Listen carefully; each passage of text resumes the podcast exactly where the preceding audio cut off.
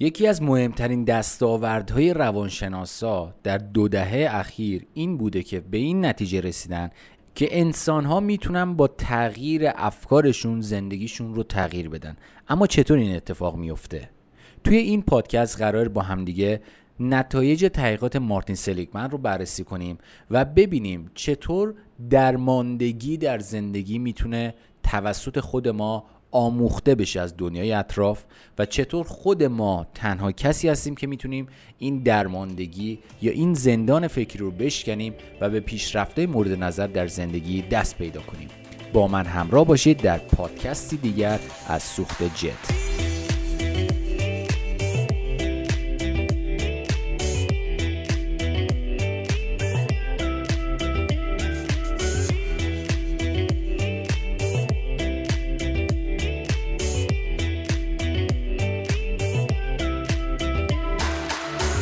سلام عرض می‌کنم خدمت همه شما دوستان و دنبال کنندگان مجموعه سوخت جت.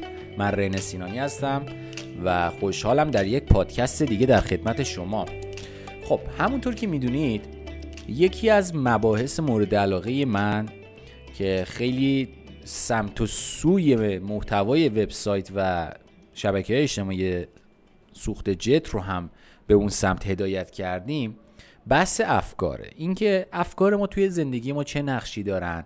آیا اتفاقات از افکار ما ریشه می‌گیره برای رخ دادن یا از دنیای بیرونی که ما هیچ تاثیر و کنترل روشون نداریم؟ و افکارمون رو اگه بخوایم تغییر بدیم چطوری این تغییر حاصل میشه و این اتفاقات و نتایج در دنیای بیرون چطوری رویت میشه؟ خب یکی از روانشناسایی که خیلی عمیق راجع به این موضوع تحقیق کرد.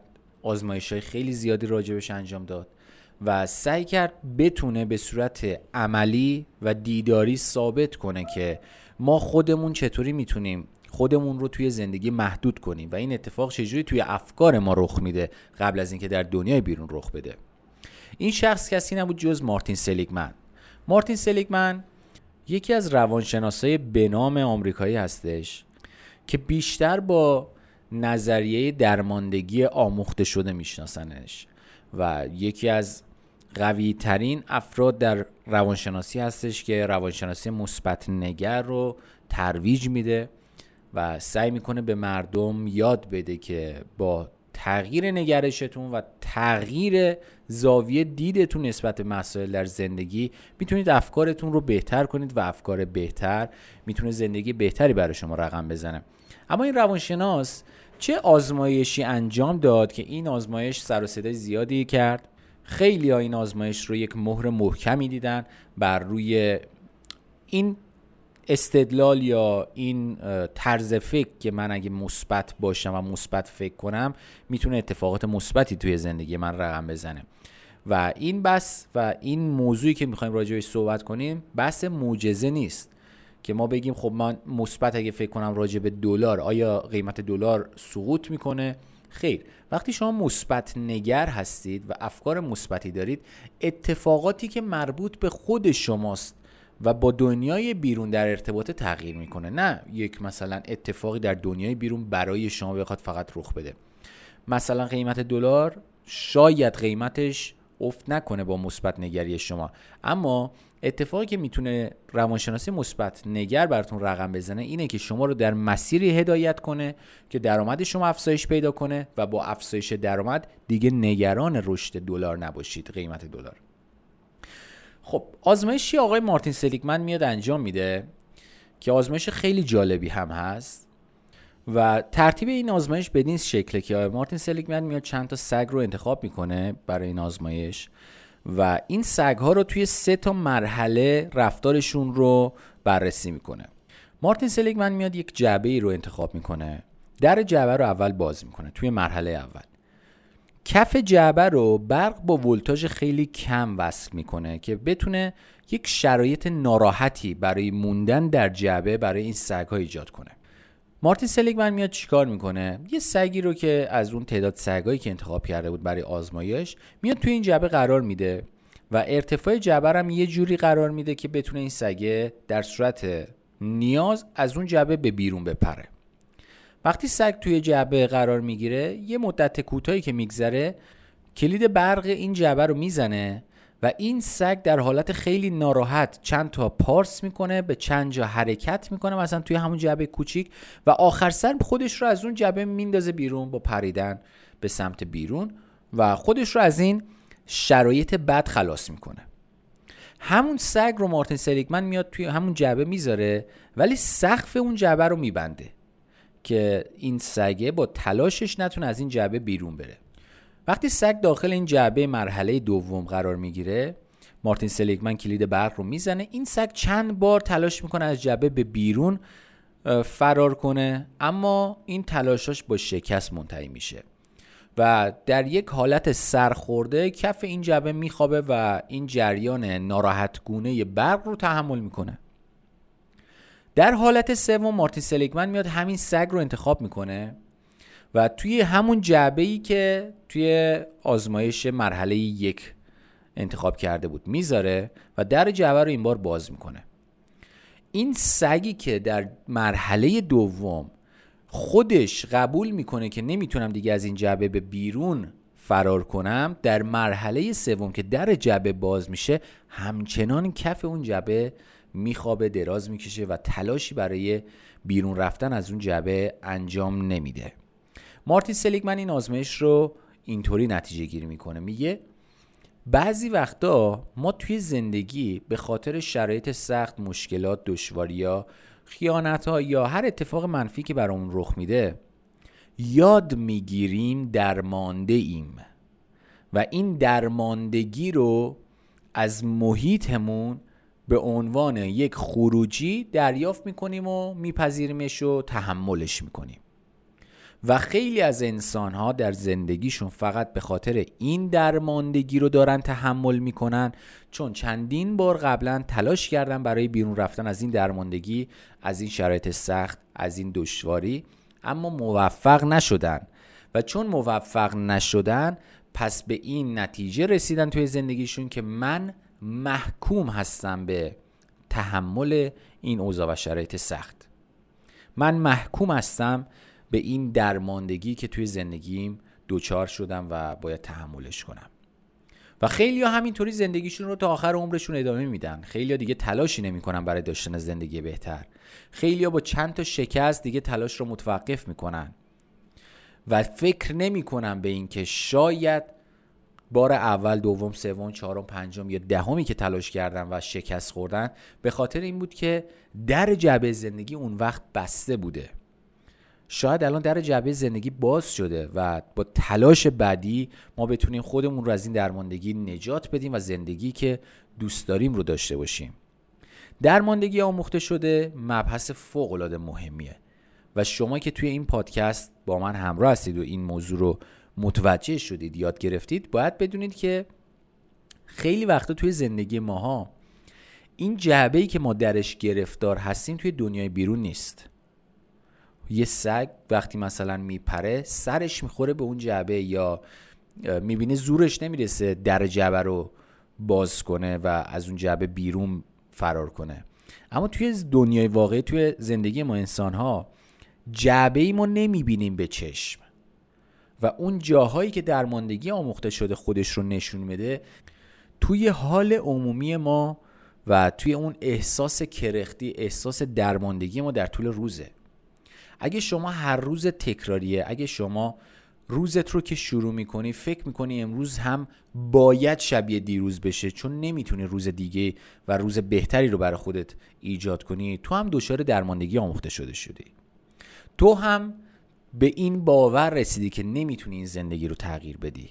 چون چند بار قبلا تلاش کردی و موفق نشدی و چون موفق نشدی فکر می‌کنی دیگه نمیشه. و این جعبه رو هم تو نمی‌تونی ببینی توی زندگی چون این جعبه درش توی فکر توه.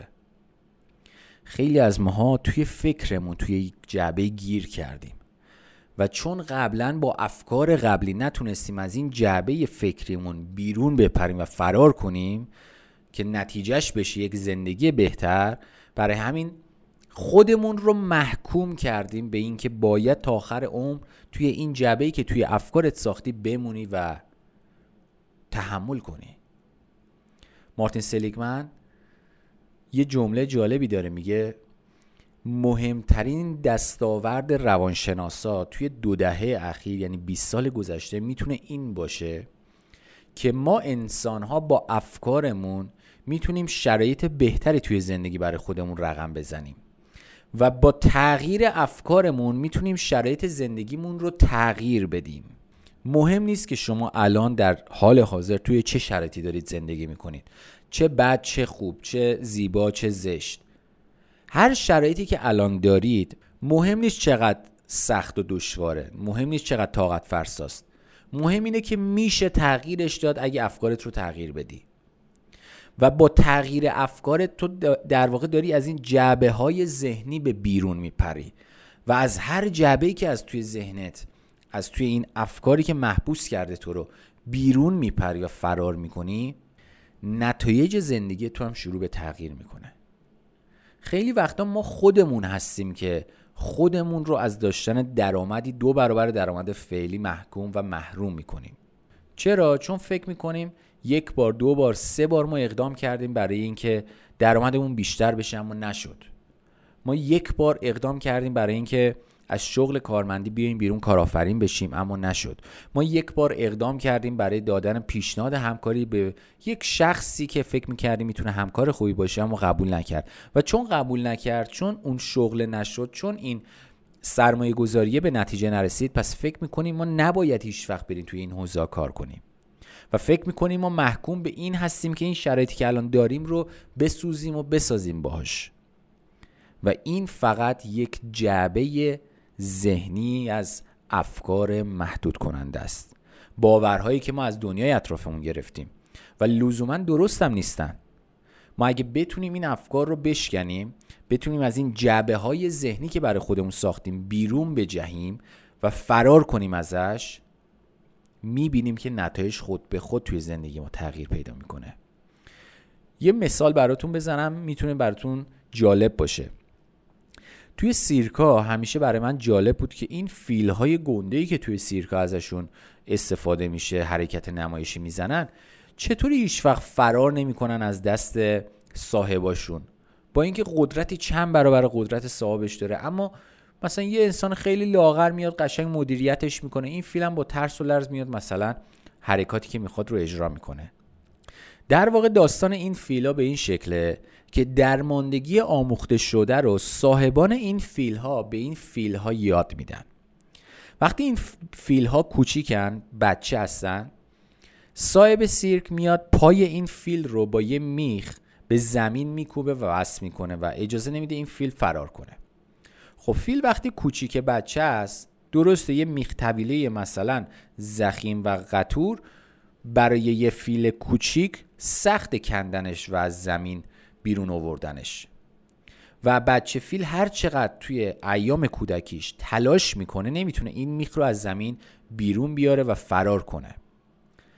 و چون نمی‌تونه این فرار رو ترتیب بده و زورش نمی‌رسه یک روزی یک جای یک تصمیم می‌گیره که دیگه من نمی‌تونم این شرایط رو تغییر بدم و باید تحملش کنم. و فیل از اون روز به بعد حتی با یک نخ خیلی خیلی خیلی ظریف و خیلی باریک هم یه گوشه اگه ببندنش هیچ وقت اقدام نمی‌کنه برای فرار کردن. چون قبلا به این باور رسیده که من نمی‌تونم فرار کنم. من زور و قدرت این رو ندارم که از این شرایط خودم رو خلاص کنم. پس باید این شرایط رو بپذیرم و تا آخر عمرم محکوم هستم به داشتن این زندگی. در صورتی که این بچه فیل اگه این باور فکریش رو بشکنه یعنی بتونه به این درک برسه که من می‌تونم هر جور که دلم می‌خواد زندگی کنم و می‌تونم این میخ رو با اینکه الان بچه نیستم و زورم زیاد شده راحت از زمین بکنم و شبونه فرار کنم. اما این اتفاق رخ نمیده. یا توی مزرعه هایی که صاحبان مزرعه اسب دارم و پرورش اسب انجام میدن برای اینکه یک محیطی ایجاد کنن تا اسبا آزادانه بتونن اونجا حرکت کنن چون نمی‌تونن اسبا رو توی محیط های محبوس نگه دارن. میان و دور تا دور این مزرعه رو سیم هایی می‌کشن که این سیم ها ولتاژ برق خیلی زیادی داره. و اسب اگه به این ولتاژ برق بخوره خب برق میگیرتش.